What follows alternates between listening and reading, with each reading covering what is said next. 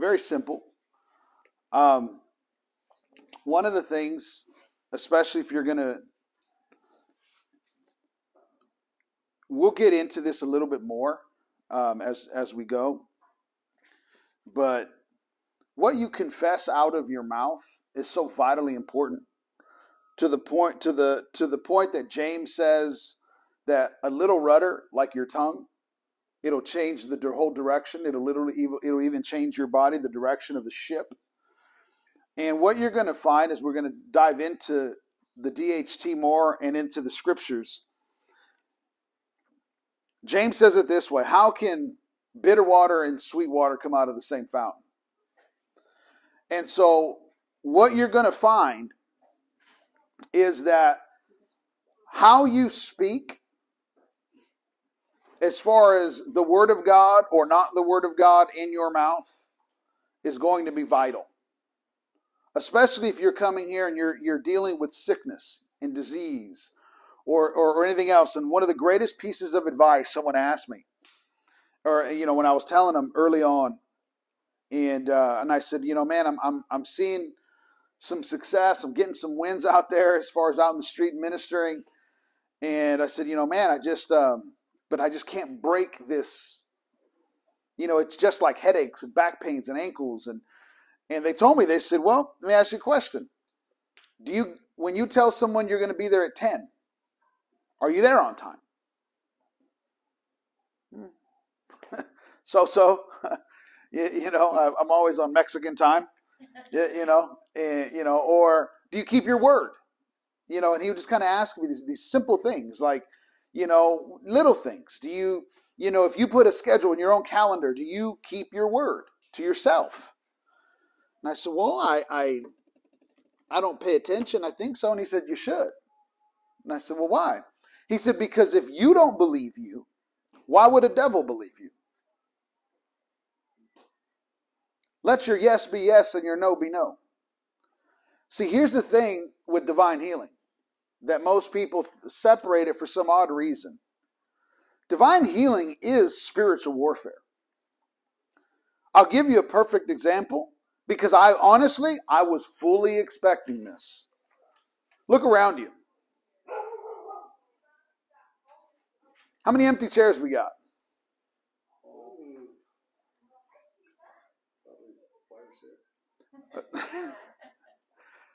I, am I'm, I'm being honest. I was fully expecting this. You know, when, when all of our DHTs, when we met a couple Sundays ago, and, uh, you, you know, when we met a couple Sundays, then when we were here, what did I tell? We were getting into spiritual warfare. Come on in. Remember, we're, we're, we're getting what is that one? The mind mm-hmm. renewal. Oh, that one was, that was intense. And and so when we were when you're getting when we were getting into even just just the last Sunday, I told them I said watch moving forward. Watch moving forward. What see a lot of the times, hey Deborah, a lot of the times we think of spiritual warfare and we think of, of ghosts and goblins and we think of stuff appearing and everything else and you know the you know uh, satan you know appearing at the edge of your bed and saying to you you're not going to go today or i'm going to torment you today or all, all this stuff you know because here's the thing paul talks about in ephesians 5 uh, principalities powers rulers of darkness of this world spiritual wickedness in heaven in high places right he mentions four things it's interesting that when the fivefold ministry is mentioned, right? Apostles, prophet, evangelists, we would say in the Greek, pastor, teacher. Just i I'm just saying, for out of the five, they call it fivefold ministry, but it's four, four things. Four things that, that the church has in levels of internal authority. Four things that the spiritual realm and the darkness have in their internal authority. And so, but in all of that, when you read the book of Acts, you know what you don't find? You'll never find Peter or Paul saying, and I seen a devil. I, or I, I, you know, this happened or that happened. No, you know what you, you know what you find? Human beings stoning him. Mm. You know what you find? Circumstances happening that are out of the ordinary, storms happening, taking place, vipers coming out of, you know, wood, all these different circumstances and situations. And so we did a quick acknowledging what is in you because in Philemon, this is what it says. Philemon 1, go to verse uh, 5. Actually, yeah, we'll read 5 and 6. It's just one chapter. Yeah, Philemon 1, 1, 5, and 6. It says, Hearing of your love and faith which you have toward the Lord Jesus and toward all of the saints, that the sharing of your faith may become effective. Who wants their faith to become effective? Okay, he's about to tell you how. You want your faith to be effective? By the acknowledgement of every good thing which is in you in Christ Jesus. You want your faith to be effective? You want to minister to those that are around you? You want to heal the sick, raise the dead, cast out devils? You know what most people would say? Go fast and pray. I'm not saying fasting and praying is a bad thing, it's a good thing. But you know what? Fasting and praying, we're going to get into this today, doesn't make you more spiritual. He says, You want your faith to be effective? Acknowledge the truth of who you are in Him and what you have now become. Speak it out. Say it about you. Why? Because He says it about you. So, a very important aspect in this what's coming out of your mouth? If negativity is coming out of your mouth, and then all of a sudden you want to go lay hands on the sick, it don't work like that. Well, I'll say this somebody might get healed, but it's probably not because of your faith.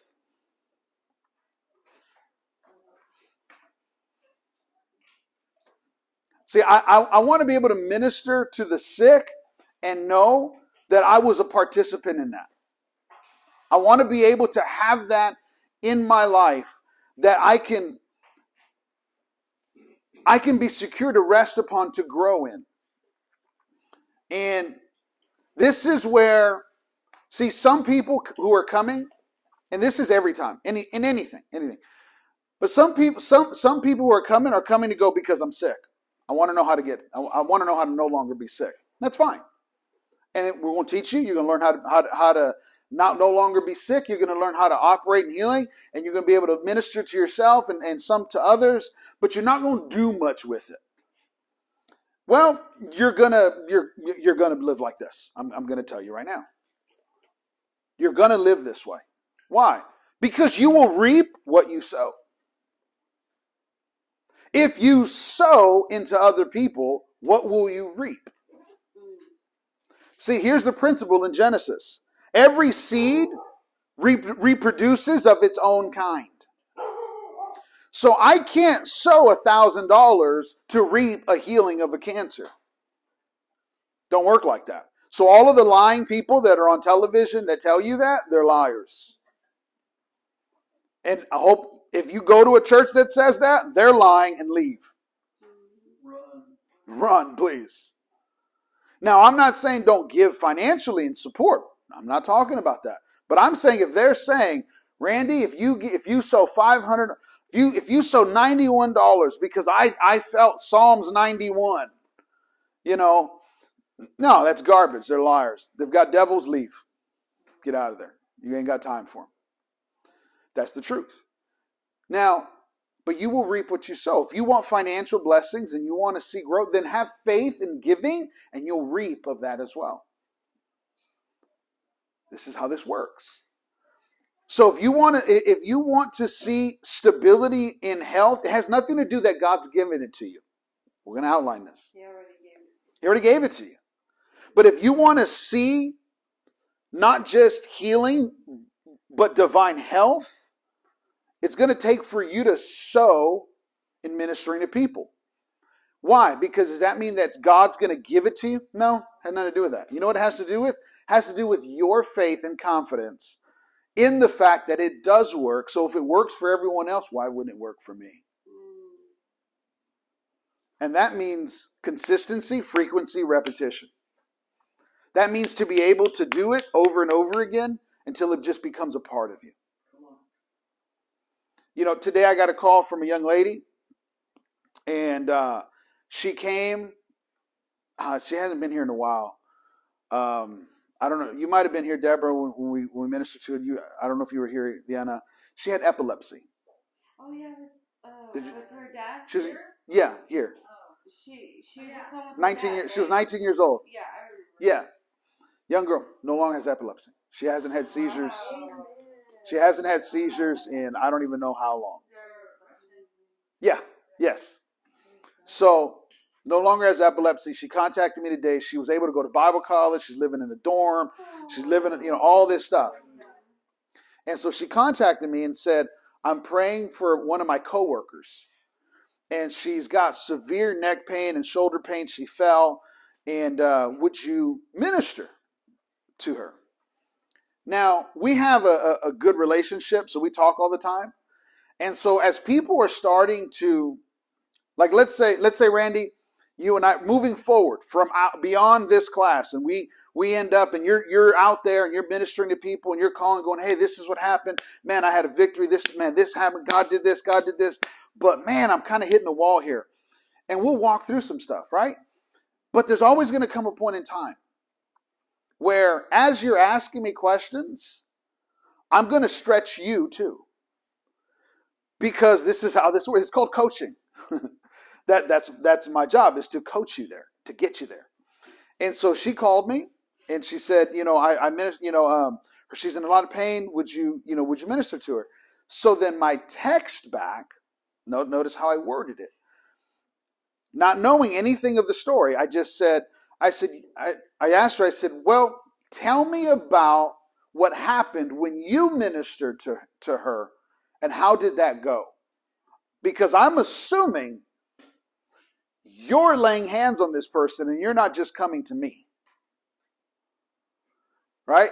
Because then that makes someone more special. And what we're here to learn is nobody's more special. This is about Jesus and the price that he paid and the Holy Spirit that lives inside of you. That's what this is about. There is no special people in that way. Okay? And so her and then her response was, I've ministered to her over and over since yesterday. She says her the pain has gone down a little bit, but she has no mobility to her neck. This is at 9:45 roughly, 9:30 in the morning. I said, "Okay." I said, "Well, I'll tell you what. Call continue to minister to her. She's a coworker. Continue to minister to her again. Call me or text me at noontime because she'll she'll be fine." I forgot all about it. I'm working. I get a text in a I get a screenshot on the text today. And she said, and it so so it shows the time, it's like 1232. And she sends the text and said, Hey, how are you doing? How is the pain? And can you move your neck? Well, actually, no, she said, How is your pain? And the girl said, uh, I, I don't have any pain, but I haven't been able to. And then there's a stop. And then there's the next text. I just moved it fully right now. so, so she texts me this and she goes, How did you know it would happen at noontime? I said, I did. I said, You got to understand how this works. What was that? You spoke it. See, I spoke it. God backed it up. Mm. See, this is this is how. Okay, let me. I'll, I'll throw an Old Testament story for you. Okay. Here's the spies who go into the city of Jericho. They go in and they're trying to find out what's going on. And a little lady by the name of what? Anybody remember the story? Rahab. Rahab goes, finds them. She's not a good Christian woman. Okay? But Rahab finds them, hides in her house, which that's a whole nother sermon, right? Is is the way the, the way the perception would be of of these godly Hebrew men would have gone in. So they go in and all of this, and then because she saves them, protects them, what do they say? Care, uh, uh, put out a scarlet rag outside the window. So we will know, so that way when we come in, they won't hurt you. Stay indoors. Did God tell them to say that? Or did they just say that? They just said it. And then what happened after they circled, you know, once every day, and for third, and then on the last time they circled it seven times. What happened?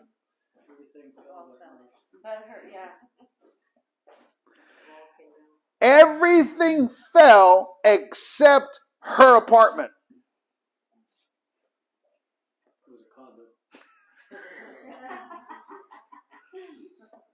God never told them to say that. And yet, what did God do? I'll honor what you said. So if they did it, what about us that are part of the new covenant? What about understanding all of the, acknowledging all of those things that are in us? See, healing is part of spiritual warfare. I was never, we counted yet, I think last week when we had 27, 28 people. That's great. It's wonderful. Did I, I was hoping, yeah, I was hoping that everybody would make it with full anticipation. But I also know this well enough to know that once truth starts being dispersed and faith starts kind of rising, you know what the devil does? How much do you believe it? He comes and distracts. He's going to distract mm-hmm. you. Over any all kinds of stuff. All kinds of stuff. You know, and, and it's going to be anything. It can be frustrating. It can be through work. It can be through spouses. It can be through animals. It can be through whatever, you know, and, and all these different things. The enemy is go- he does he's not going to just sit back and let you go and just go, geez, man, man, I thought I had him, but I guess not. Well, oh well. He's not going to do that. He's not going to do that. Oh, I want to I want to read something real quick. In Matthew, Matthew chapter five, verse thirteen.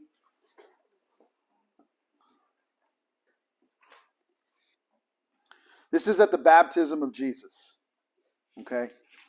This is why when you're reading your Bible, read it slow, take your time, don't rush, because if you rush, you're going to miss very important statements. And what happens is if you don't catch the little things, you will miss the things that other ministries will tell you that will set you off just by one degree. Okay. See, because we always, what is, this is our authority. Had nothing to do with Brother Curry. Had nothing to do with JGLM. And it has to do with Scripture. This is our authority. If it's here, ain't no arguing it. There's no arguing it. And not just if it's here, if it makes sense and it lines up with Scripture, not just a blank, not just a one-time statement. Okay. Matthew 4, 13 says this that Jesus came from Galilee to John at the Jordan to be baptized by him. And John tried to prevent him, saying, I need to be baptized by you. And are you coming, and you are coming to me? But Jesus answered and said to him, Permit it to be so now. For thus it is fitting for us to fulfill all righteousness. Then he allowed him. When he had been baptized, Jesus came up immediately from the water, and behold, the what? What does it say?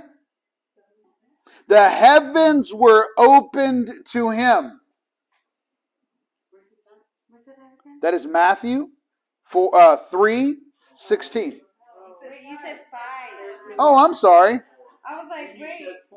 I Yeah. was like, wait, what? Three sixteen? 316. 316. It says, The heavens were opened to him. the heavens were opened to him. All of this garbage of praying for the heavens to open for you is a lie because when he came, they opened. And guess what? They've never closed since. The heavens were opened. It's on audio. You can. The heavens were opened. They never closed again. So all of this stuff of uh, uh, of opened and closed heavens, all of this stuff that you got to pray to have access into it, lies. You were given access through Christ. Will you access what you have access for?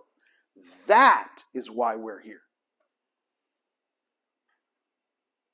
You don't need an open heaven.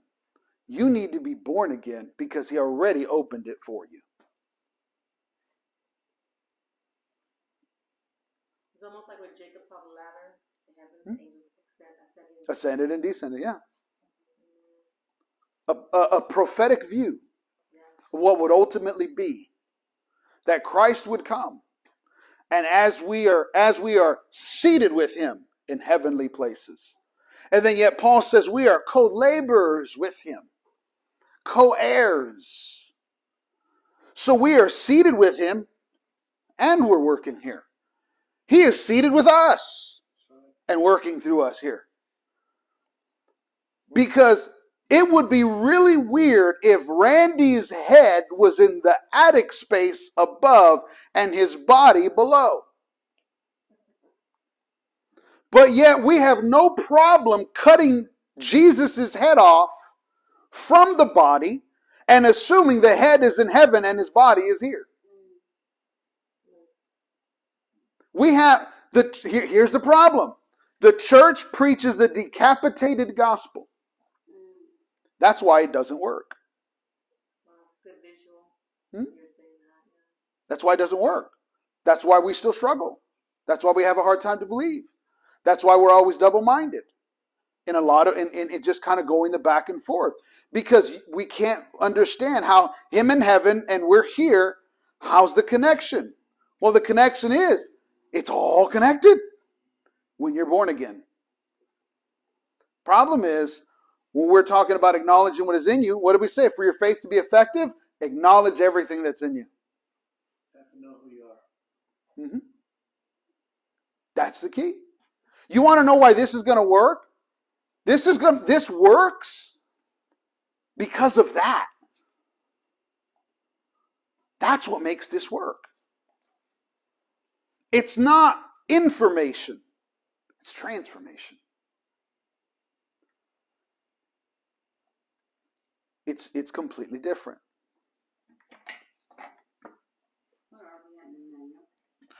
We're on page from on ours, babe. 33. Okay. Uh, section 4. Why did Jesus heal? Maybe 39. Oh, we're gonna go to section three, three, section three. What was your secret page, thirty-nine? 39. Why did Jesus heal? Compassion. I want to show you something else with compassion that's here. Okay, Jesus didn't heal to prove he was God. Because then, obviously, we heard Brother Curry in the video. If, if Jesus healed to prove he was God, then the disciples were God. Or the guy that, they, that we don't even know his name. Yeah, or the 70 were God. Well, how about the guy that, that the disciples came to Jesus and said, Hey, this dude over here, he's over here, you know, healing the sick, casting out devils, and he's not with he's not a part of our life team. And Jesus goes, Well, leave him alone, let him be. You know, if he's not against us, he's for us. Well, then that would mean that he was God. Let me home. Then and that's but he didn't heal to prove he was God. Let me home. That's not how that worked. He healed out of compassion. He did not function and man, this is huge. You got to you got to get this. Somebody go to Philippians 2 verse 5. Find it and then be willing to read it. But Jesus did not function as God on the earth. This is huge because this is where, if you're in a Sunday sermon and you're hearing somebody minister the word and they're saying, you got to live holy, you got to live righteous. I mean, I know you're going to fail. I know you're going to make, I mean, we're not Jesus. This is where the lie is subtly placed right in front of you when scripture says something very different. Who's got Philippians 2, verse 5?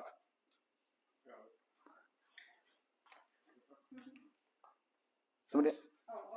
Go ahead.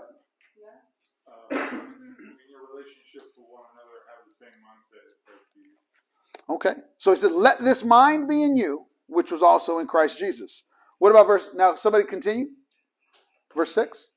Who being in the form of God did not consider it robbery to be equal with God, Okay. Continue.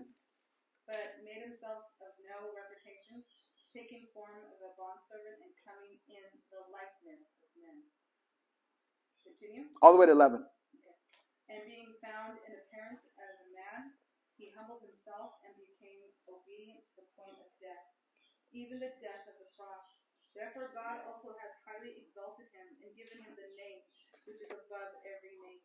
That is, at the name of Jesus, every knee should bow, for those in heaven and those on earth, and those underneath the earth, under the earth.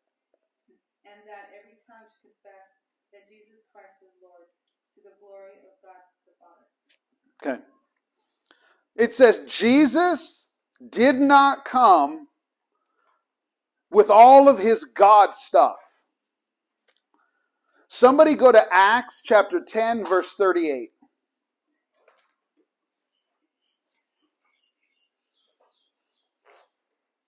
If you have it in the, in the New King James or the ESV, I'm more familiar with that translation. Acts 10, 38.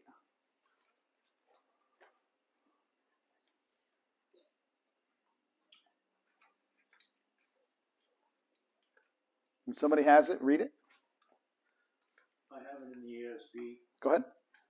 How God anointed Jesus of Nazareth with the Holy Spirit and with power. He went about doing good and healing all who were oppressed of the devil, for God was with him. Okay. Book book bookend statements here. So it didn't say that Jesus came down in all of his glory as God, as, as he did in the heavens, separate and completely different than all of humanity. That's not what it said. It said he was anointed of the Holy Spirit and power. Okay. Isn't that what Jesus said that we would need? Acts 1 8. That you would receive power. After that, the Holy Ghost would come upon you. And then you shall be martyrs in me in Judea and Samaria, and Jerusalem, Judea, Samaria, to the uttermost part of the earth. So he said, You're going to get the Holy Ghost and you're going to have power.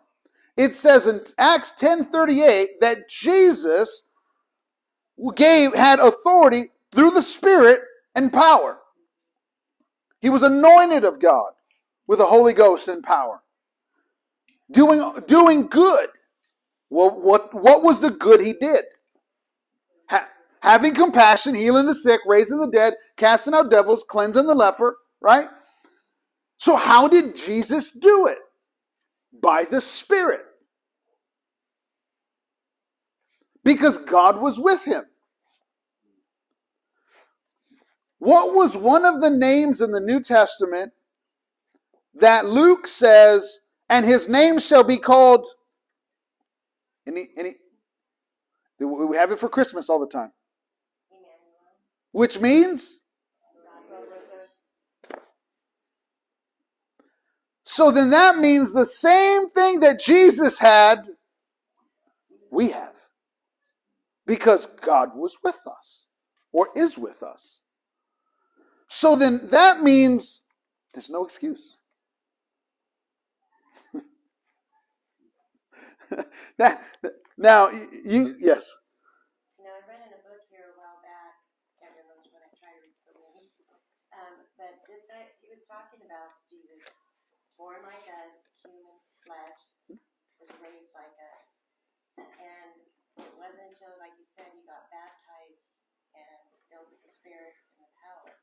But he said, what people don't get is they look at Jesus, not that he's not very special, but he's, you know, more special than us. But when in reality, which I never knew this, he only listened to the Holy Spirit. The Father would tell the Holy Spirit what to tell Jesus. So, like, if he's walking down the road and God wanted a man healed, the Holy Spirit would tell him to go and touch that man to heal him. They never did anything without the Father and the Spirit working with him, which made it more, I don't want to say, that's us. That's how we're supposed to. Not that he wasn't the Son of God and I can't. I would say I would agree with most of that statement. Um, yes, he walked in full alignment of, in the fullness of the Spirit, the scripture says. But we never find that God told him to heal this person. That's not mentioned one time in all of scripture. Because it was through the Holy Spirit that was in him. Well, and he gives us what he here, here's this is what I'm, this is what what I would say. Let's say whoever made that statement, where I would disagree with their statement. They're they're putting in this through the back door this this statement of, but you got to have the Spirit tell you. When all it says, and let, let's go to let's go to the scripture here. Okay, in Matthew nine nine thirty five. It says, Then Jesus went, went about all the cities and villages, teaching in their synagogues, and preaching the gospel of the kingdom, and healing every sickness and every disease among the people. But when he saw the multitude, see, like the, whoever made this statement, if, when he saw the multitude, the Spirit moved him to heal the sick. That's not what it says. It says he was moved with compassion. Okay, so I've got the Greek definition here. I wrote it down for the word compassion. It's number 4697 in the Strong's Concordance. 12 times it uses the word compassion. And here's the definition to have your bowels yearn, figuratively, the inward parts indicating the breast or the heart as the seat of emotion and passions. In the New Testament, of the gentler emotions as compassion, tender affection, indicating the mind, the soul, and the inner man. Now, this is what it's saying. You and I would make this type of a statement. I was watching the 10 o'clock news. Did you see what they did, what somebody did to that little baby? It turned my stomach. But that, no, as an, I'm using it as an example. We're like, It looks serious. So. I know, we're like, I was thinking, you watch TV. wow. Definitely not the news. But see, have you ever that that makes a a, a, a statement? We, that's a statement that we would we've heard or we've experienced that turned my stomach. I couldn't believe they did that. This word 12 times. What it means is Jesus looked and it turned his stomach. The reason why I'm making that statement, because when we make that statement, say, "What's the Spirit?" No, here's here's the, here's the reality. Jesus felt what we should feel when we're fully aligned with God. It turned his stomach. That's what this word compassion means right here. Does he say also should bear each other's burdens? Yeah. And and now here's another one. This one's used twice. It's not used as often. It's not used in this text. Uh, 1653 in the Strong's Concordance. And this one means to implying or not merely a feeling for the misfortunes of others involving sympathy, but also an active desire to remove those miseries. So mm. sometimes it's that gut wrenching feeling, and the other times it's going, oh no, I'm changing that. And then going and changing it. So when Jesus had compassion, that's the definition of those two of that word two different times. So now let's put that in context. Right here, he, he, it was gut wrenching for him. He was moved with, and I'll use it, his bowels were yearning on them because they fainted and were scattered abroad as sheep having no shepherd. He says to the disciples, The harvest truly is plenteous, but the laborers are few. Pray ye therefore the Lord of the harvest that he will send forth laborers into the harvest. Okay? Now catch this. So his, his stomach turns because the people are sick and oppressed by the devil. He sees them scattered abroad. His next statement is to the disciples pray for somebody to have the compassion to go and change this situation. Okay? Remember, I told you when you're reading your Bible, take out the chapters and verses. Because the next verse says, And when he called unto him the twelve disciples, he gave them power against unclean spirits to cast them out and to heal all manner of sickness and manner of diseases. Why is that important? Here's the reality because Jesus had compassion, Jesus said, All right, you 12 jokers that haven't figured it out yet, I'm giving you authority to go. And see, we look at we look at ministry and go, "Oh, they got it together." That's why they're able to do that. No, here's the reality. They're able to do that because Jesus had compassion. So he uses people that might not be ready, and it's okay. Because it has nothing to do with their ability. It has to do that Jesus goes, Man, the world is really messed up. So I'm going to use who I have. And who's that? Us. So it has nothing to do that they perfected it. Had nothing to do that they were special people. No, they weren't special people. Because he had compassion. He said, through me, you can do it. Go. It's that simple. So when you go, well, I don't know if I'm ready. Or I don't know if I have enough faith. This is what you're saying. And the, here, here's, hear me, hear my heart. When somebody says, I don't know if I have enough faith to do that, this is what you're saying. I don't know if God is trustworthy enough. I don't know if God is trustworthy enough for me to believe him that he'll come through. I know he came through other times, but I'm not sure about this time. That's what we are saying when we go, man, I don't know if I, I, I don't know if I have, oh man, that's cancer. I don't know if I have enough faith to lay hands on on that person. Why?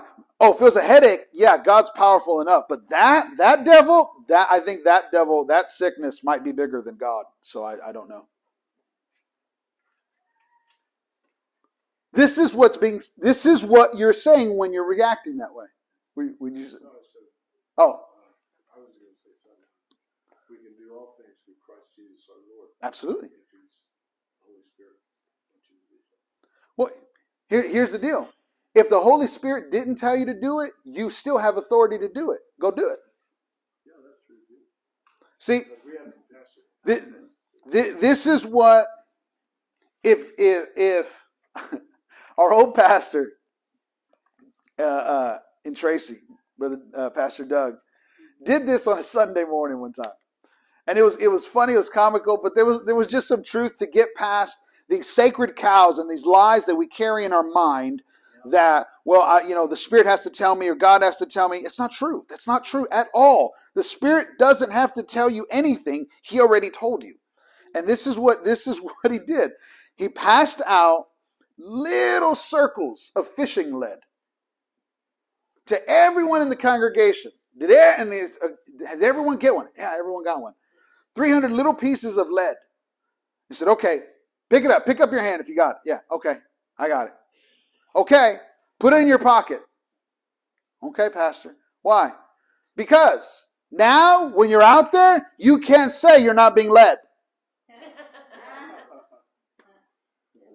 Go be led.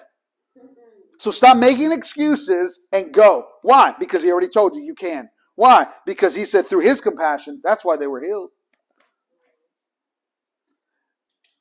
You know, he the the, the it will if the spirit has to tell you and pick people out. See this is the, this, I, I was i was gonna go get a laser but like because this is what it's not.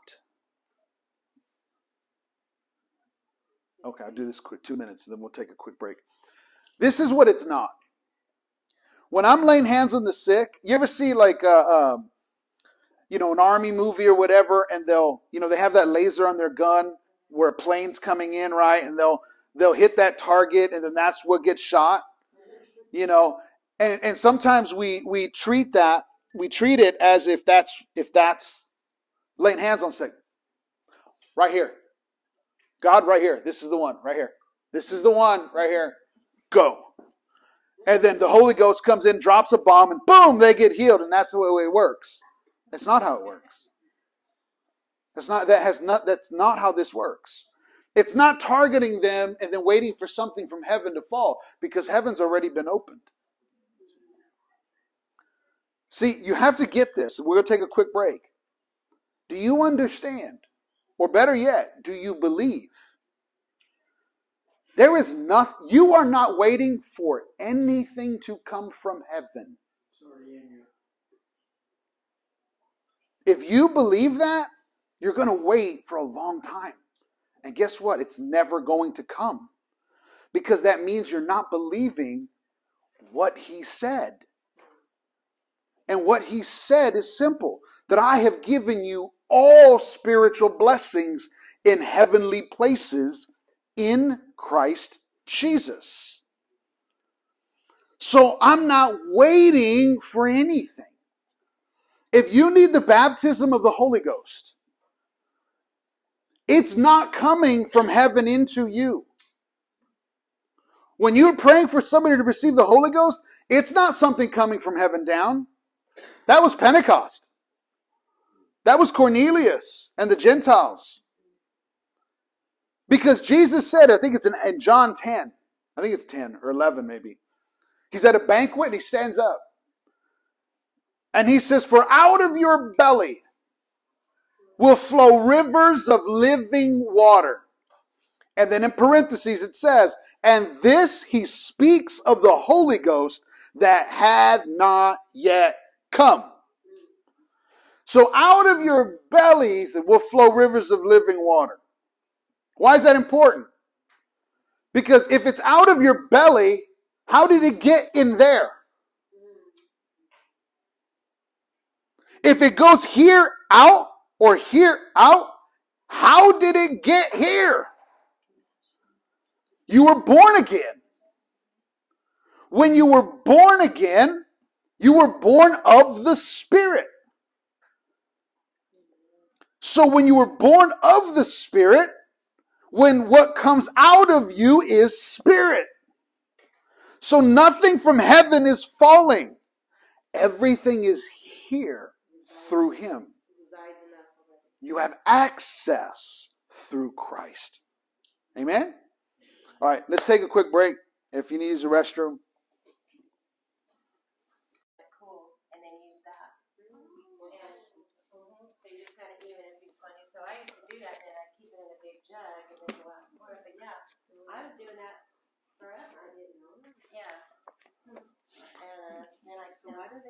even if you money to make. They think it attracts the the hummingbirds and stuff, but it doesn't. In fact, this lady, uh, I love hummingbirds.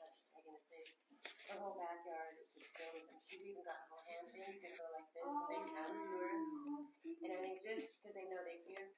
And uh, but she was talking about the same thing. You know, please don't buy that red diagram. yeah, the diagram. Yeah, she's got beautiful hummingbirds. They just in uh, right right after that scripture there in Matthew nine. If you go on, uh, if you're on the manual, Matthew fourteen says that Jesus went forth and saw a great multitude, and again was moved with compassion toward them, and he healed their sick. Matthew twenty, and they departed from Jericho, and a great multitude followed him. And behold, two blind men sitting by the wayside, when they heard that Jesus passed by, cried out, saying, Have mercy on us, O Lord, son of David. And the multitude rebuked them, because they should not they should hold their peace. But they cried the more, saying, Have mercy on us, O Lord, thou son of David. And Jesus stood still and called them and said, What will you have that I do unto you? They say unto him, Lord, that our eyes be opened. So Jesus had compassion on them and touched their eyes, and immediately their eyes received sight. In Mark 1 40, and there, there came a leper to him, beseeching him, and kneeling down to him, and saying to him, If thou wilt, thou can make me clean. And Jesus, Jesus, moved with compassion, put forth his hand and touched him, and said unto him, I will be thou clean. Mark 5 18 through 19, and he was come into the ship, and that he had been possessed with the devil, prayed him that he might be with him. Howbeit Jesus suffered him not, but said to him, Go to thy friends, and tell them how great things the Lord hath done for thee, and had compassion on thee. So Jesus healed the blind, the blind because he had compassion. Jesus healed the leper because he had compassion. Jesus uh, cast out a devil because he had compassion. Jesus healed the multitude because he had compassion. Why is that important? Because the scriptures are giving us the indication of why and how he healed. He healed because of compassion. So when somebody says, well, you can heal the sick because of, you know, um, the anointing come upon you. I've been there in services. I've been part of service and everything else where it's kind of like, you know, they're there and they're ministering, and then it's like, okay, you know, the, the, the, the Holy Spirit left. I got to go now. And it's like if the Holy Spirit left, then you ain't you ain't saved. I don't know what you are. But it's like, oh, the anointing left. Really? Because the New Testament says we have an anointing that abides, meaning you don't leave. And see, these are these are religious things. These are things that the church says. These are things that people say to be special, and it's not true. Because if the anointing comes and goes, you know what I call you? Old Testament. Because that's what would happen in the Old Testament. It would come and it would go. New Testament, we have the Holy Spirit that abides. I'm in you, you and in me, and you. It says Jesus. This is what Jesus says in, in John uh, 17. I'm in the Father, the Father is in me, and I am in you. Or how about here's a very famous one that I know a lot of us are very familiar with, where it says, "Therefore, come boldly into the throne of grace." Right? You know that you might find help and grace in the time of need. When does it ever say leave?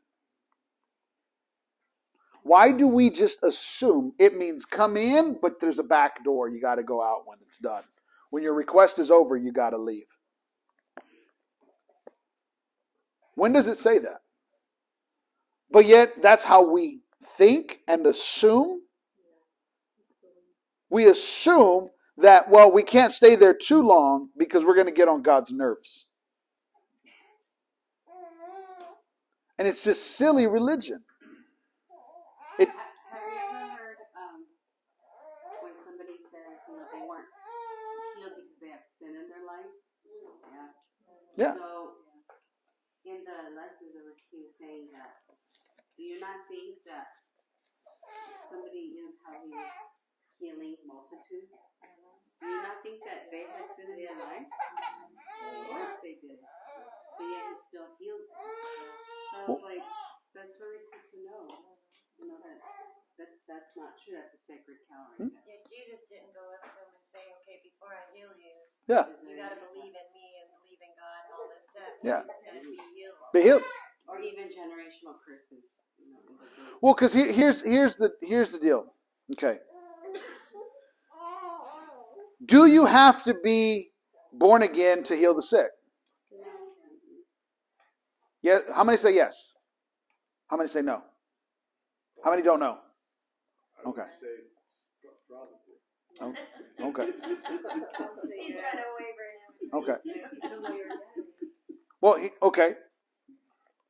I would say this this is why it works on a consistent basis. But could somebody heal the sick that's not born again? Yes. You know why? Because none of the disciples were born again. None of the 70 were born again.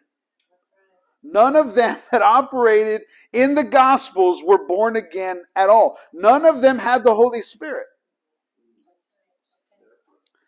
But-. They were given they were given authority and power like the Old Testament we were talking about it comes on and comes off.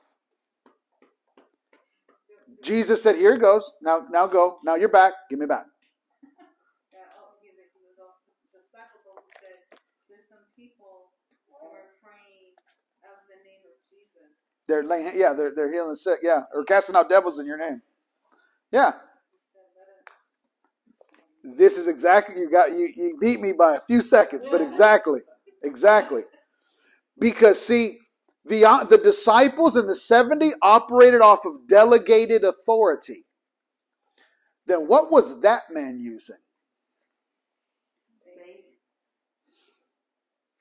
Now let's read a quick story on that on that thought. On that. See, this is where this is why it'll it'll come in and stuff will come in, and it's like, no, no, no, no, just read the Bible. Let the Bible answer itself. Okay, Matthew, here's a sacred cow, Matthew 17, 14 through 21. And they were come to the multitude, there came to him a certain man kneeling down to him and saying, Lord, have mercy on my son, for he is a lunatic and sore vexed. This is, uh, for me, it's 35, where it says sacred cow. Okay. For oftentimes he falls into the fire and often into the water. And I brought him to thy disciples, and they could not cure him. And Jesus answered and said, O faithless and perverse generation, how long shall I be with you? How long shall I suffer you? Bring him hither to me.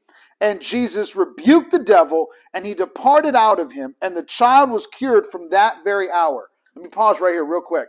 Anybody know with when when this happens in Matthew 17? Anybody have any idea what was happening right before? If you look, if you look in your Bible, it'll probably have a heading. So- And so, if you're you want to cheat, I'll give you five seconds. Everyone has phones. See, if you don't have a Bible, it won't you won't see it the heading on your phone. Okay. Well, then I'll then. this is what happened. Jesus sent them out, The transfiguration. and the delegated well, hold the, the before the delegated authority that Jesus sent them out with. They went delegated authority, and what did they come back saying? This is easy. This is easy. Man, that even the subject, that even the demons are subject unto us. Okay. Does that happen for us today too?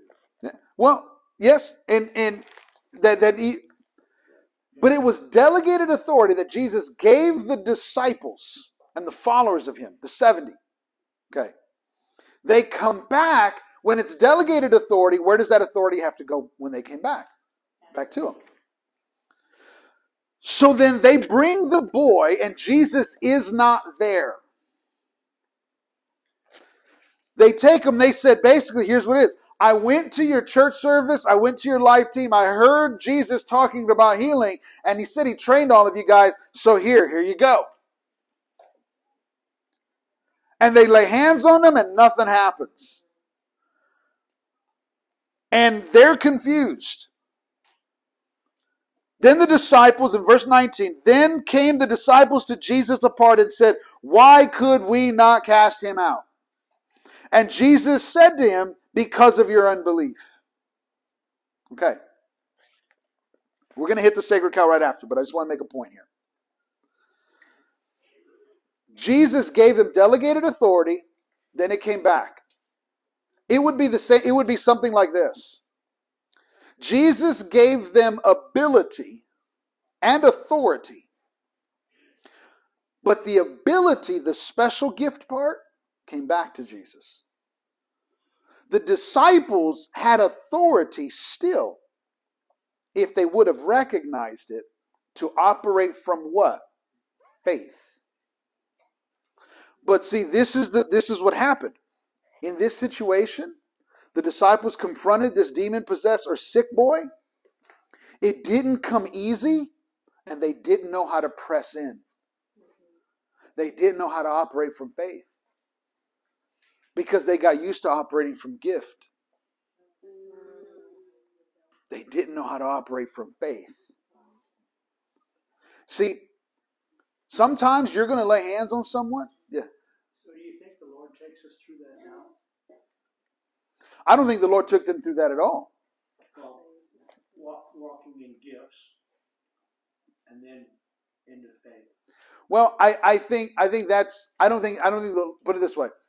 I think that happens to us all. I don't think the Lord has anything to do with that. I would say it that way. I, I would I would say it it it depends on what you're doing, how you do it in your in, in your walk, as far as understanding and, and acknowledgement. Uh, you know, I love the way Brother Curry puts it. He says uh, uh, in video five, you'll hear this statement. He says every human beings are like onions. You're an onion. So if I put a brand new onion right here, you wouldn't smell it you start peeling that onion more and more and you would go man that uh, man the, the man that's a power that the potency of that well it was always there it was just concealed so the more you peel it the more aroma comes out of it see the more you die the more of him comes out Tears come out too. see this is again has nothing to do with heaven coming it has everything to do with how much are you willing to die and allowing Him to come out of you. See, this is the whole key of the new covenant. It has nothing to do with more getting into you, it has everything to do with more coming out of you. Getting out of the way. Myself. Well, I wouldn't even say necessarily, well, yes and no. Yes and no. Yes, in the sense that it's dying to self. But you're dying to self to be aligned because what we read what was the first scripture you read earlier. Let this mind be in you, which is also in Christ Jesus. So it's getting yourself to die to his word, to his will, so you could operate fully out of yourself. Because what are fruits of the Spirit? The first one is love, the last one is self control. That means faith and obedience must be operated out of your will. If it doesn't operate from your will, it's not faith and obedience. So then we place ourselves in that place by the by the dying of self. So we give our so he he makes us new. We give ourselves back to him, and now we're giving we're giving ourselves back to him. So now it's this place of faith and obedience. So how how much faith and obedience do you want to operate from? How much are you willing to die? In this situation, they got used to a gift. Sometimes, depending on your experience or understanding, your gift may run out. Smith Wigglesworth said it this way He said, I lay hands on the sick. And he says, when my faith ends, I've got nine gifts of the Spirit to tack on to the end of it. See, sometimes if your faith ends, and let's say, oh this is going to be a bad example, but I don't know how else to, to say this. Okay. This is a zero, this is a 10. Okay, this is a bad, I'm, I'm trying to give you an example here, just on, on a board. Let's say your faith goes and you're going to lay hands on somebody and you had a rough day that day. And by faith, you reached a five in that moment. A 10 is what they need to kill that cancer. But you have confidence of the gifts of the Spirit, gift of healing, to come in. Well, then the gift of healing, the Holy Spirit might gift you in that moment and you might say healing. But see, this is why for some healing is sporadic. Do you get what I'm saying? It's, it's up and down because it's not consistent. The Bible speaks of Jesus saying he, he walked in the fullness of the Spirit. It doesn't say he want you'll never find a gift mentioned with Jesus. Because in reality, the gifts, when it talks about them in 1 Corinthians, is not talking about it in a flattering way. Because who was the first Corinthian church that it talks about the gifts to the most about? What were they? Immature, carnal. See, I mean, I mean, here's here's a statement that I know we've all heard. I want a church that operates in the gifts. You want a church that only operates in the gifts, then what you're asking for is an immature church. See, if you have to operate from gifts, then you're not operating from faith. You're operating from gifts. And the reason why the gifts were in operation in 1 Corinthians so heavily is because they needed all the help they could get.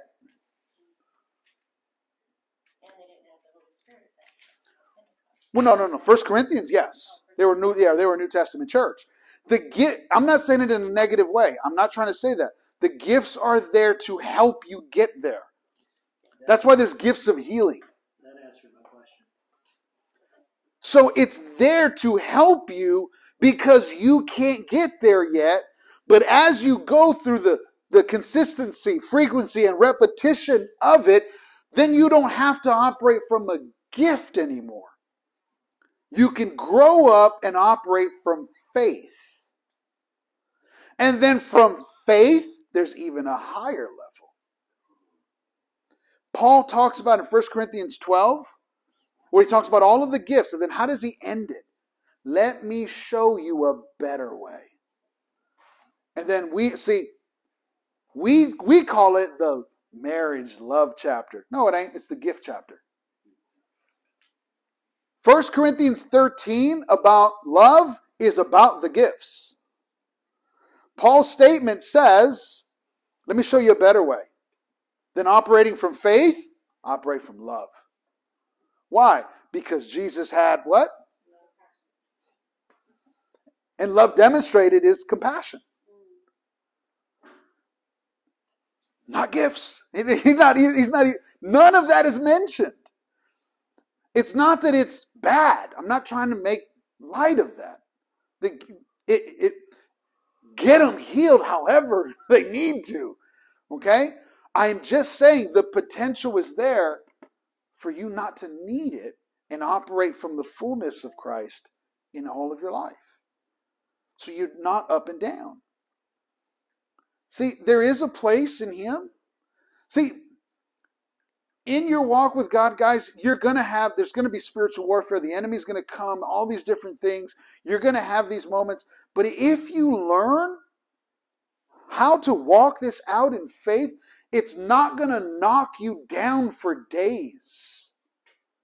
It's not gonna, it's not gonna overwhelm you for weeks. It's not gonna get in the middle of your marriage. It's not gonna get in the middle of relationships. It's not gonna get in the middle of circumstances. It's not gonna send you in an emotional, mental turmoil. It's not gonna get you to just freak out on your kids or your spouse or your boss or, or whatever. There, there is a place that you don't have to be there.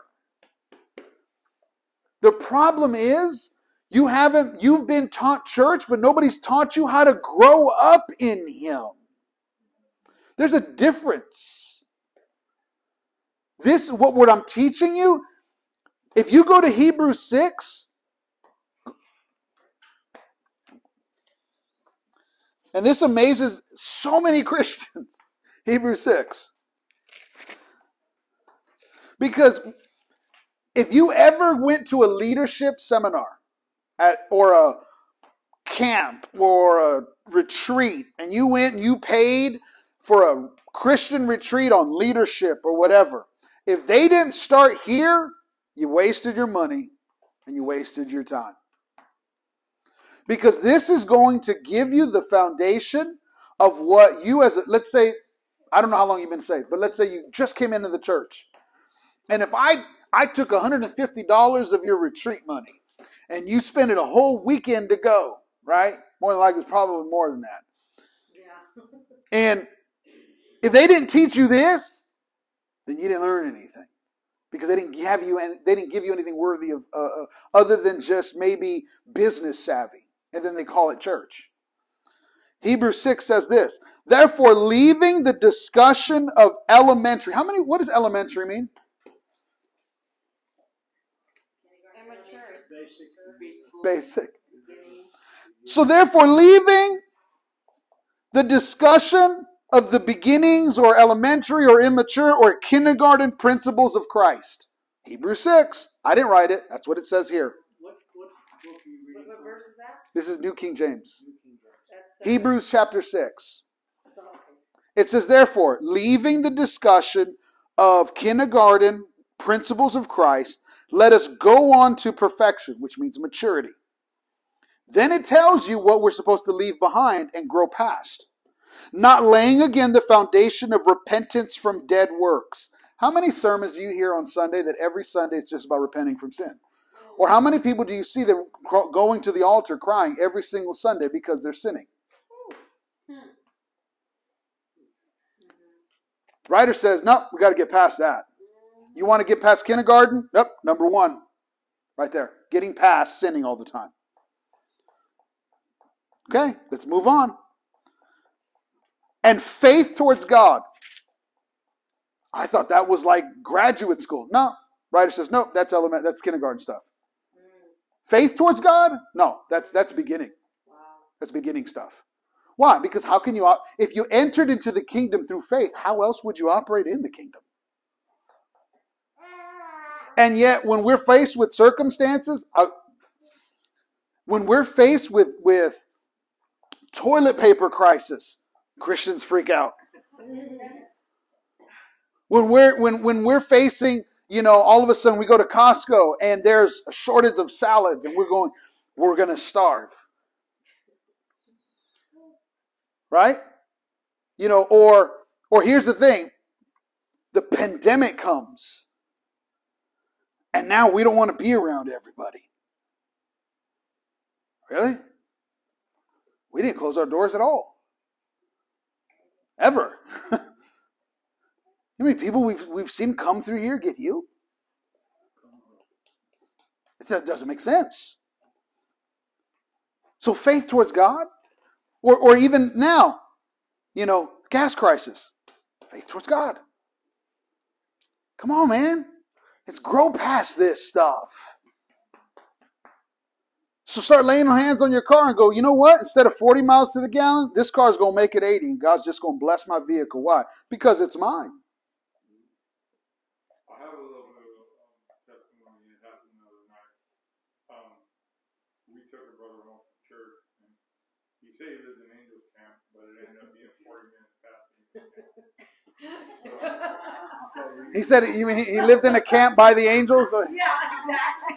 so, so this is crazy because you know we just out of faith we said we would do it, and, I'm, and I'm, he's telling my wife it's going to take two hours, and I'm telling him I know a way where we cut through by Woodward Reservoir that's going to cut off like a half an hour or 40 minutes of that.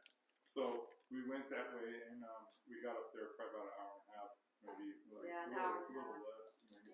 And uh, after we dropped them off, we went through. We were coming back through Valley Springs, and right as we're leaving Valley Springs, um, her her van starts like sputtering, and and, I'm, and I'm thinking, 12 midnight. and I'm thinking, Oh. and I'm thinking, uh, Lord, you know, now's not the time, but but at the same time, I'm thinking, you know, Lord, give me give me wisdom to do whatever you want. So the first thing I do is I pop the hood and check the oil, and the oil wasn't low, but it was maybe about half full. So I poured another quart in there just in case, because, yeah, and then it started right back up, but it sputtered, and we made it from Valley Springs to home, sputtering, barely idling at the stop sign. Like if I put it in park, it would die. Yeah. But if I kept it in drive, it kept going. And uh, whew, I told her as soon as, as soon as it started happening, put the praise and. Put the praise and worship on. Let's praise and Uh, but, but it didn't stop but when when we like I I'm thinking it should have We- stopped we hit- cutting and the light the engine light check engine light should have been turned off. We hit a train in Right. Escalon. It was like we had to wait another five or extra minutes, dude. Right at the worst time, we're just thinking, Lord, I know. Lord, Lord, you know, and but, That sounds so you know, familiar. I I tell you, one time we were at my, at my brother's church, and there was a young lady who had a car, and it it it overheated, and she had she had driven it all the way there, and it overheated bad, busted hose, everything. I mean, it just it wouldn't work, and so so we were in there, and I I, don't, I was doing something, and so you know, a bunch of the guys were like, "Well, we'll go get it fixed, whatever," and they. You know, they, they went over there and they're working on, they're scratching their heads, and they car wouldn't start, car wouldn't start, and they're getting frustrated and, and everything else, and they're arguing amongst each other, you know, because this guy knows how to work a car, this guy knows how to work. They can't figure it out, and it's getting ten o'clock, eleven o'clock, right, eleven thirty, and, and and it's getting late, and she's crying, and it's her and her son, and she's crying, she doesn't know what to do, and nobody, everyone's arguing, everyone's mad at this point, right? So I, I walked out there, and this was on a Wednesday. I think it was a Wednesday night Bible study. I walked out there and I said, "What are you guys doing? What, what's what's all the commotion for?" And everyone's mad because they can't figure it out. And then she's crying. She goes, "I can't leave my car here. I got. I, if I take it home, I can have somebody work on it. But if I leave it here, it's going to get broken into. It's going to get. It's my only car." And so all these guys are arguing. And it was one of those moments, you know, it was like, give me the dumb keys, right? And so I got the keys, I got in, and I said, watch it start in Jesus' name. And boom, there it goes. We started, drove it to her home, parked it, and everything. And, and I, so the guys that were there afterwards, I drove right back and I told them, I said, listen, if you could ever learn to operate from faith instead of operating from negativity and arguing, you'd get more stuff done. And, and it just, well, and you know what? They were, none of them were in agreement. It was just me. But here's the thing, because you go, well, does that make you special? No, I've just been through a whole lot of bad stuff that I learned how to operate from faith. how many bad cars have we gone through?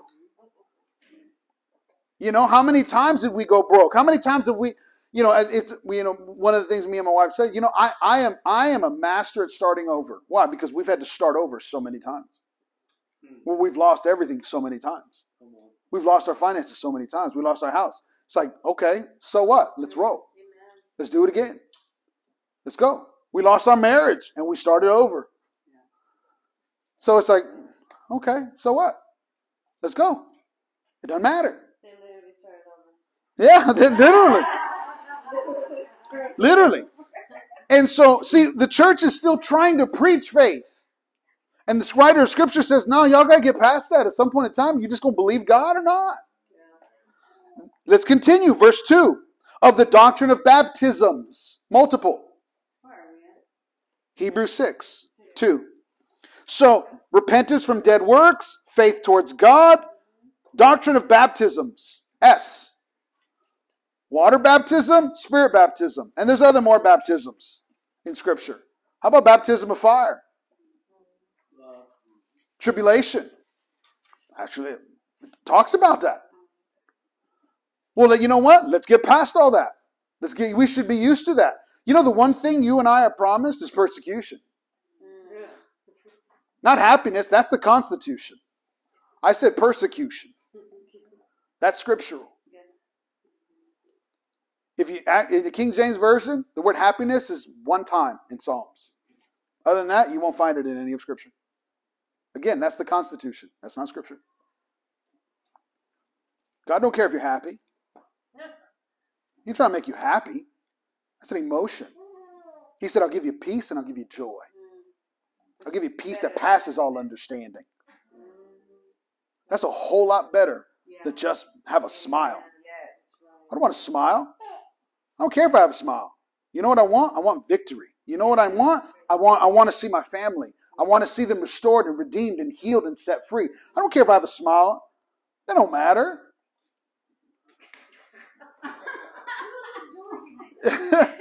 But it's like but it's like just have you know, and, and and and we have this this thought of this Jesus that's just like this hippie guy.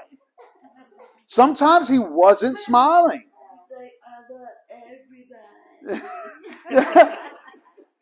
Sometimes he was kicking indoors. And you know what? Because that person needed it. That person needed to be set free. That person needed to be healed. That person, you know, when you hear Jesus yelling at the Pharisees, that was compassion. Because that was truth. Giving them a time to repent. And they chose not to. That was compassion.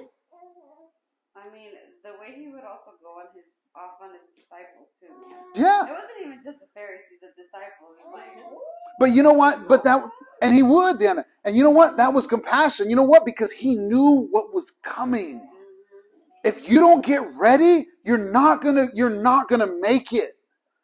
That's compassion. It wasn't hippie. It's compassion. Okay.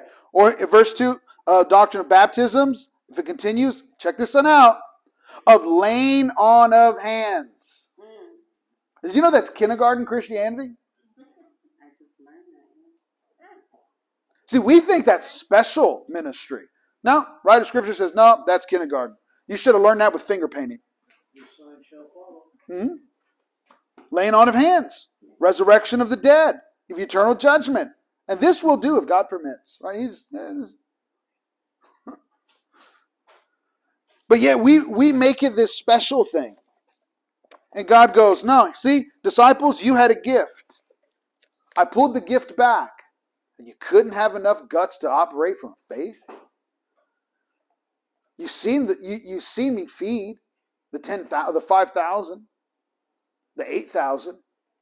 You seen me do all these things, and you couldn't operate from faith. Just when his when the going got rough, you couldn't press in and go, "Oh no, devil, no, you're not going to stay in the life of this kid. You're going to come out and press in a little bit longer." See, this is the difference many times. See, sometimes you're going to lay hands on somebody and it's going to be quick.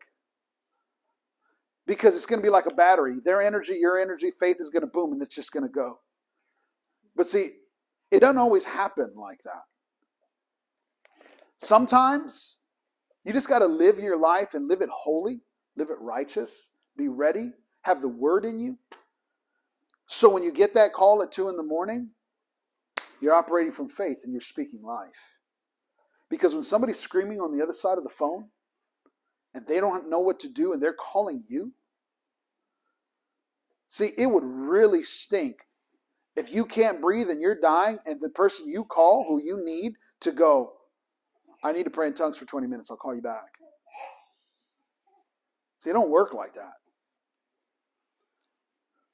I got, I just keep, it keeps bringing it to my mind, the Holy Spirit about the, the, the Samaritan woman at the well, uh, and, and what God did there with her, like, you know, it was just amazing. Hmm? We did a precept class on me and her, and it was just like, what he did, and the return, the harvest that he got from, from her alone, who, uh, that just blows my mind right Yeah. And you know what? This is why, okay, we did the acknowledging what is in you, those the three minutes. This is the difference, and this this is going to make the difference in all of the world in your in your life. See, it's not about what you do in that moment when somebody approaches you. It's what did you do before that moment came? How did you walk out your life? Are you renewing your mind with the word? See, if you if you get ready when war takes place, it's too late. If you're ready for when it comes, that's a whole different battle. If you live ready, then you'll fight ready. Yeah. There was a young man, there was a demon possessed kid in a hallway. And somebody comes up that was on on a on an ankle bracelet needed, you know, sometimes they come in, they need a signature, you know, paperwork and you know, they're part of this program or whatever.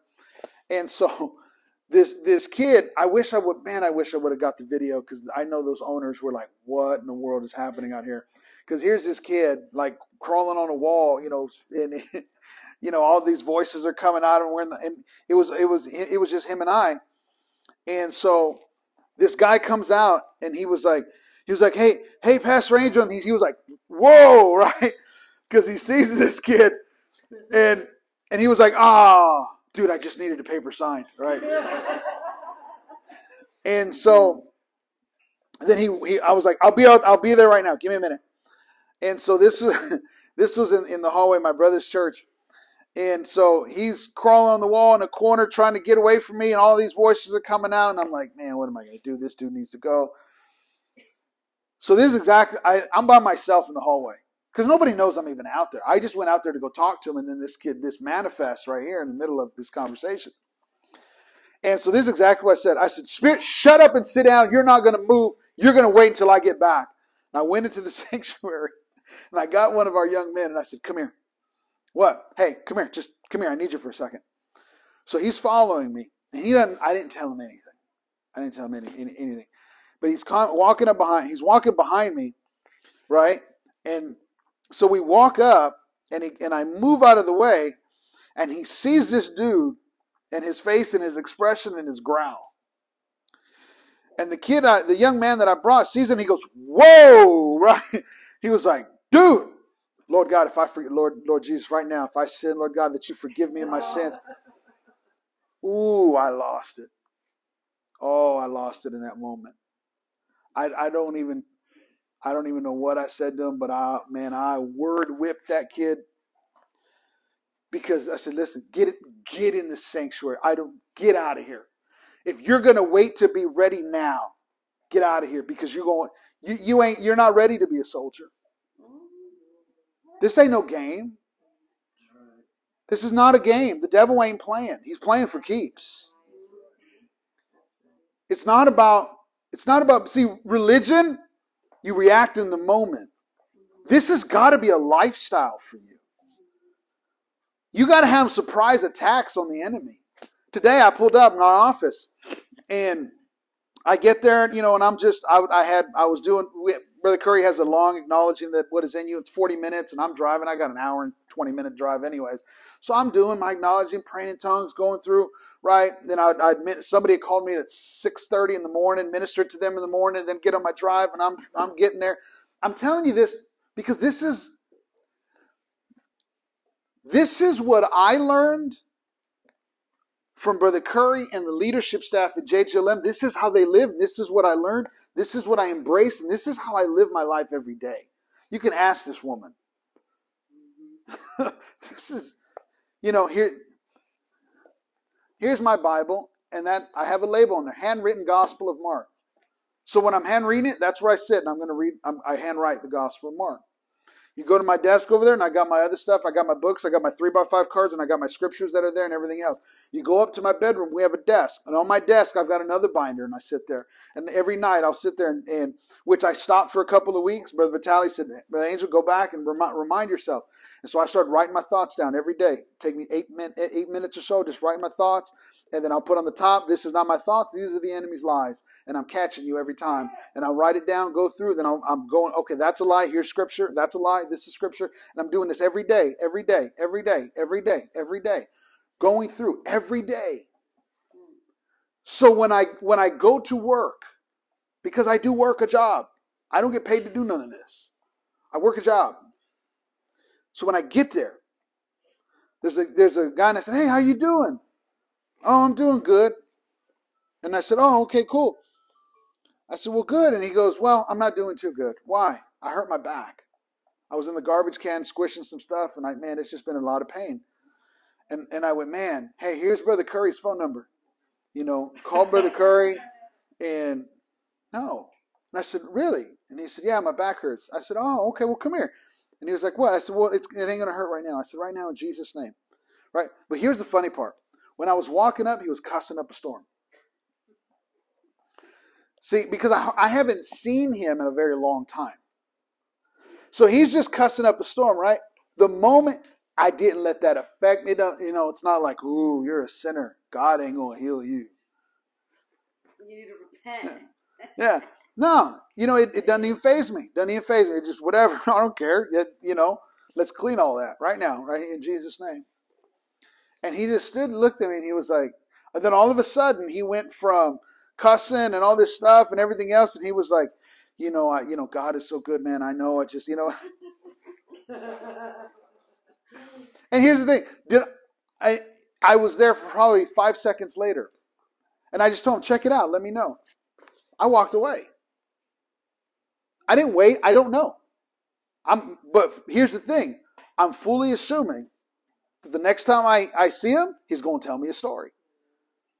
Why? Because I fully expect it.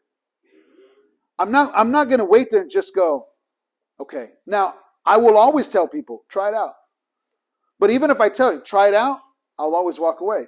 The call we had earlier today before they got here, the woman with with cancer and a tumor. All right, she wasn't able to move her arm. She has breast cancer and she has no circulation in her right arm. Spanish speaking woman commanded it to go. First time, she said, "Man, okay, I it, the pain is a lot less. Okay, let's go again." Man, the pain's a lot less. And the third time, she's crying because she's like, "I haven't, I, I haven't been able to move my arm. I can move my arm." I said, "Okay, check to see if you can find the lump." I, I see a lot of people pray for a long time over somebody. Is that necessary? No. Yeah. As a matter of fact, I'll, I'll, I'll throw this one out. You never find Jesus ever praying for anybody in the scriptures. He just spoke. He Spoke just spoke. Yeah. Whatever. Yeah. Mm-hmm. And and so back back to this sacred cow real quick. But but even you know with her, I prayed with her three times, and then this is what I told her. Hey, text me later, which I have a text. It might be her, but I said, hey, text me later. Why? Well, because I want to I want to know how it goes because I fully expect a story. And here's here's the other part to it.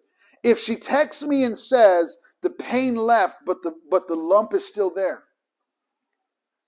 Okay? Last time we were in Portland, when Isaac had had a tumor underneath, when when you and I went. Remember on the drive back when he called? That was was that Sunday. And uh, no, it was Monday. He went to the. Was it Sunday? We drove back Sunday, huh? So he went to the doctor, ministered to him. To be honest, I don't even remember if I even knew. I think I just they just I think his wife just told me he was, she was sick. Laid hands on him for healing, not even knowing anything that had a tumor. He had a tumor right here on him for him, and for a male, that's odd. That's an odd thing, but it does happen. He goes Sunday to go get it checked. Gone. And he calls us while we're driving back from Portland. And so it's like, well, I fully expect it to be gone. Why? Because he's faithful. Why? Because it's settled. The word's settled. So if I if I can trust what's settled, then I don't got to argue with it. Now, let's say something's nagging. And you know, we're laying hands on you and you go, "Man, it just it goes and it comes." Okay, what makes you think the same thing came back? What makes you think it's not a different devil with the same pain?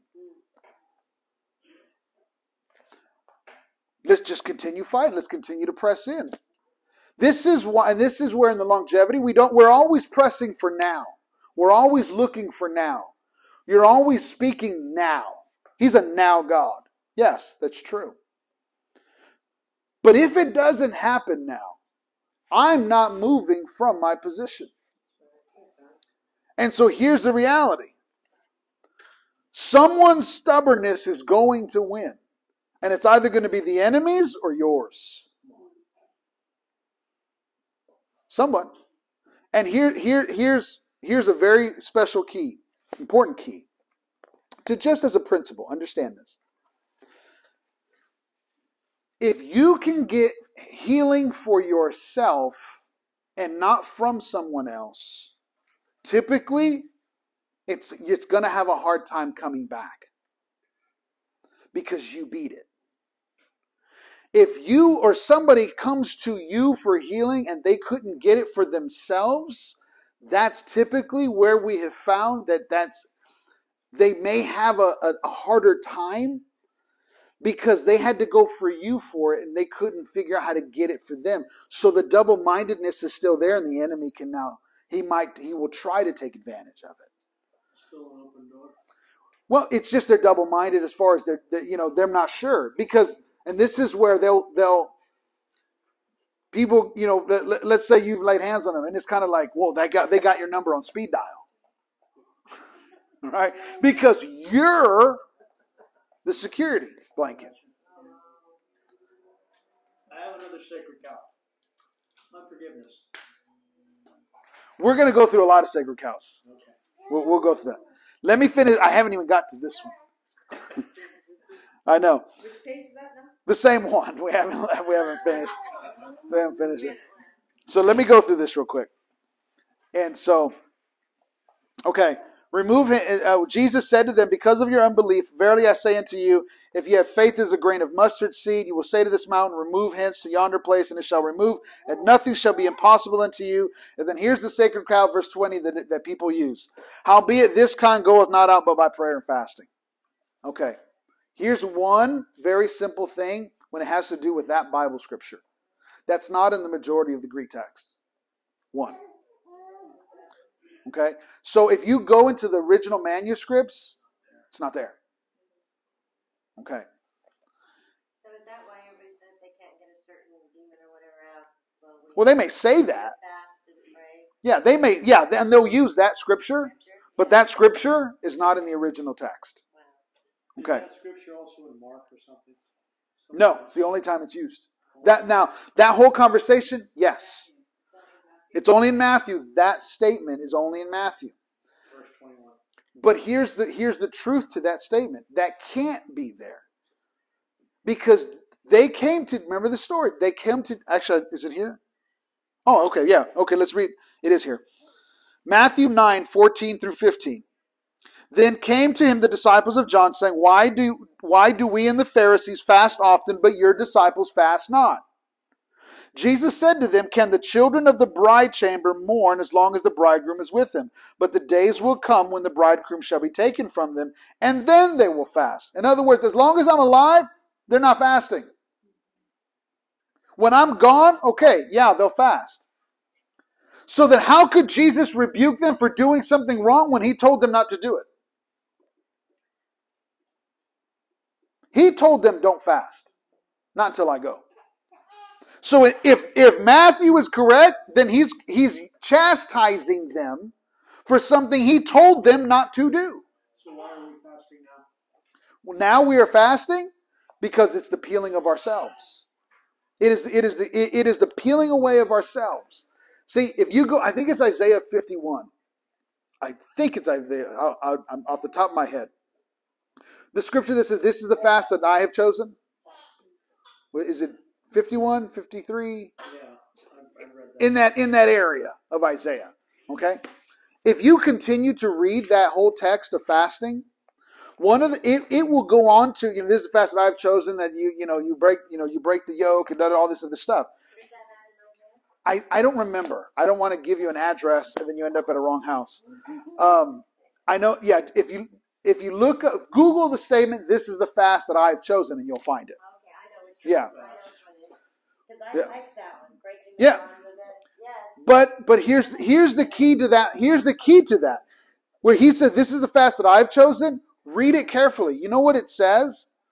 When it says you not eating, it says the meals you're not eating that you feed those that don't have.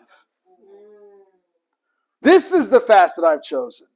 Right? So you know how we go, well, I, I can't, I, I can't make a meal, I'm fasting. Well, that's not the fast that he chose. See, this is about the dying of you. This is not you losing weight. That's a different fast. You want to lose weight? Then go fast. That's fine. Your body, it's good for your body. But that's not the fast he chose. 58.5? Isaiah. Yeah. But here's the thing: if you continue reading that, you know what? One, you know what it says? If you fast to sway me or move me, I he says I reject that Yeah. because you know what that's called? Manipulation. If you think you're going to twist God's arm by fasting, by the time this is why. Remember Vitali's conversation. This is why people will go on long fasts and get devils. Because you ain't going to twist God's arm because God has nothing to do with what you're doing Why did Esther fast? to prepare herself. And but even put it this way. All of there's a lot of different ways to fast. The Daniel fast. Okay? All of those are different things. It had nothing to do with twisting God's arm to do something. It was just obedience, submission. They, were- you know, the yeah. it's it, the heart posture is different.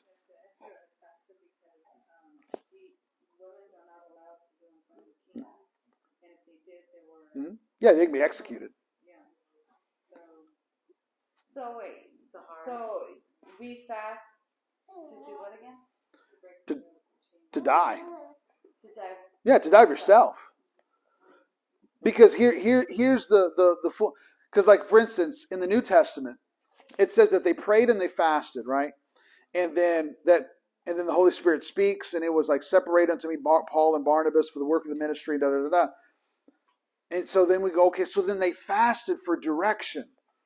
Well, you when you're reading Acts, you have to catch this. The church just started. They were figuring things out. So some of the stuff that they did in Acts isn't optimal. It was testing and trying.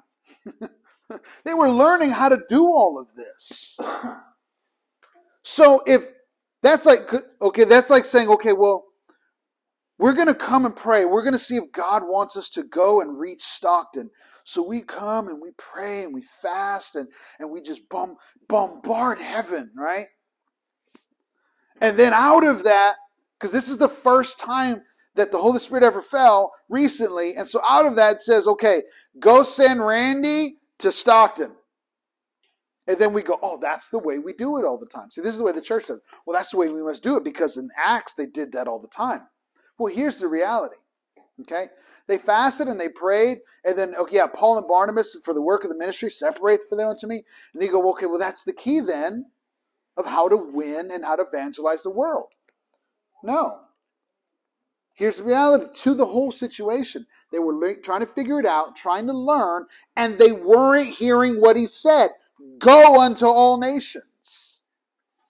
But the Holy Spirit was willing to work with a young, early church and go, oh my gosh, okay, fine. Separate from me Paul and Barnabas for the work of the ministry. See, it wasn't the law and how to do it. And this is what we do a lot of the times when we read Acts and we just go, it's the law and how to do it. No. You know the law and how to do it? Be obedient. To be obedient to what? Everything. The words of Jesus is the Supreme Court of the Bible. You got to catch that. So, what Acts is pointing to, what Paul is pointing to, what James is pointing to, it must go back to the words of Jesus. And what did Jesus say? Go. He didn't say pray and fast. They did. Did God have grace on them? Yeah. And God went like when we have kids. It's cute. And God goes, All right. All right. Separate from me, Paul and Barnabas. Come on, let's get this show on the road. That that you you got to catch that when you're reading the New Testament. The fast is for you. Yeah. It's just dying to self, dying of your desires, dying to the flesh, dying of I'm Paul says it this way. He says that I will not come under the power of anything. So it's just that submission part. I don't need food to live. I come on, let's go. Let's roll. Let's go. I'll fast. I'm going to fast. Fasting has a lot of good benefits. Yeah, absolutely. There's a lot of good health elements to that. But the point of the fasting part is you. It doesn't move God. It's supposed to move you. God, I just I'm I'm going to put away all the stuff and I'm just going to focus on you right now. But the but the missing of a hamburger don't make you more spiritual. It doesn't. The moving of the hamburger gets you focused. It's the focusing of you. To focus on him and not you. Not your natural desires. Okay. Uh, the other sacred cow, Mark 19. Well, you know, same thing. Let's go over to jump over to for me. We'll go through this real quick. Um, section five, healing like Jesus. We'll go through this quick here, so we can finish section five. Healing was not a sign. Section five. Healing like Jesus. Healing was not was was a sign, not a reward. Healing was a sign. See, when the first time at work, babe, when you when you laid hands on that girl, was she Mormon or was she Jehovah Witness? Mormon. First time, my wife was like, "Okay, my husband's crazy, but maybe let's try it at work." And so she, well, you tell them. Um, so she was such a good worker. I loved working with her. But she wasn't lazy. So, so when she told me that her wrist was hurting, I was like, oh no, I can't have you hurting. He's just such a good worker. I love working with you. So that's what triggered it. I was like, no, I gotta get this girl healed because she needs to help me. And so um, I was still scared, and I thought it was odd and weird, you know, that we don't heal people like that. I thought, you know, you go to the church and what happens there.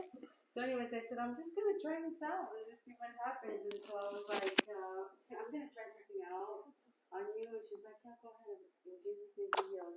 And I just like was like, I looked at her and I was like, How does it feel?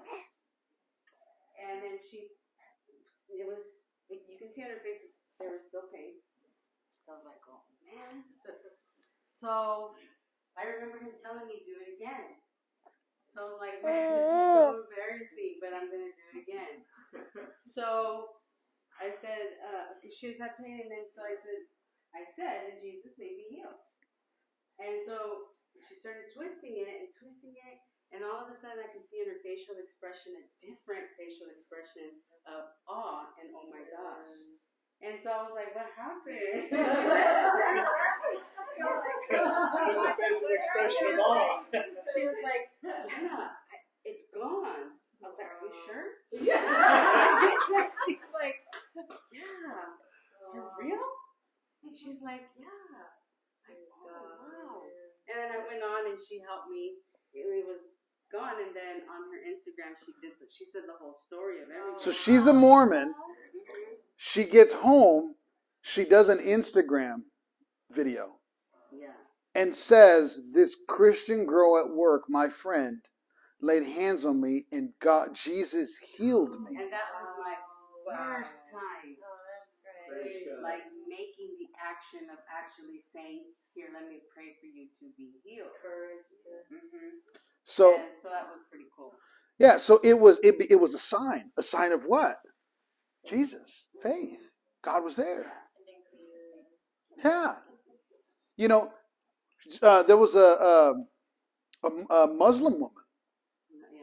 that when when COVID hit, and nobody wanted to go, and Well, nobody wanted to go in the room. And so my wife goes, then I'll switch. Give me all the COVID patients. Give me all the sick patients. I'll swap with you. And so they were like, okay, here, you, you- you know, and they gave it to her. And one, the first time, but I think no, she, she the, there was a Muslim woman. She didn't say anything. She just gave her the patients. And then the next day, or two days later, was it? Yeah. two days later. There was another couple patients. Now she worked. She worked. She she worked in, in uh, elder care. And so now there was two or three more other people, patients that were sick now, and they didn't. want Nobody wanted to go in there, and they were arguing because nobody wanted to go in there. So here's my wife. Give me that. Give me your patients. I'll give you my well patients. Give me your sick patients. Well, this Muslim woman comes up to her on the Friday, and so and so she catches her in the room, and she says, "I I I'm, need to ask you something. What? Why were you taking those sick people? Why were you willing to take every single one of them?" And she said, "I I I, I won't. Why?" And then Well, the whole time, you know, since COVID started, um, of course there was a, an element of fear, right? I mean, come on, there was it was there, and all I kept thinking to myself was like, I remember that Jesus would walk into cities with people that were full of leprosy, and I don't remember. All right. Okay, that one's on.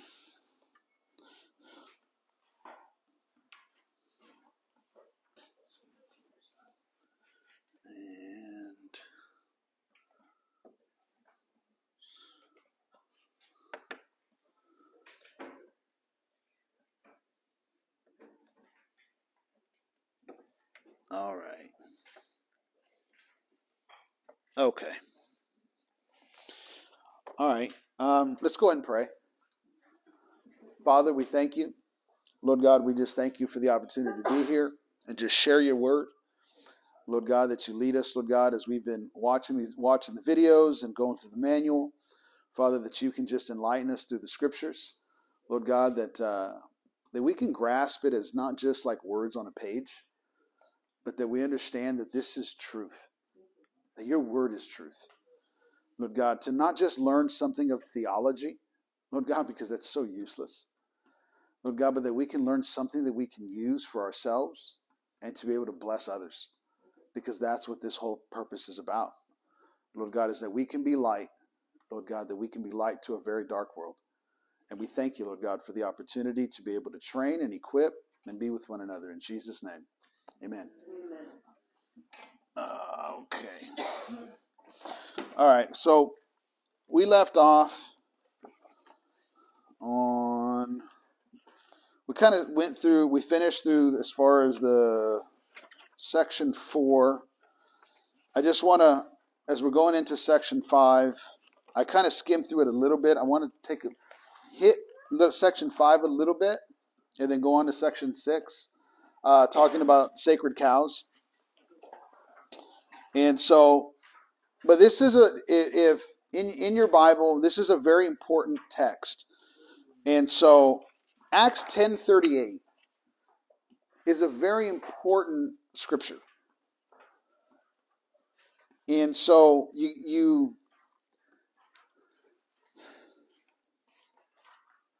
when you're okay, we're getting into now as several weeks. Now I'll say it this way.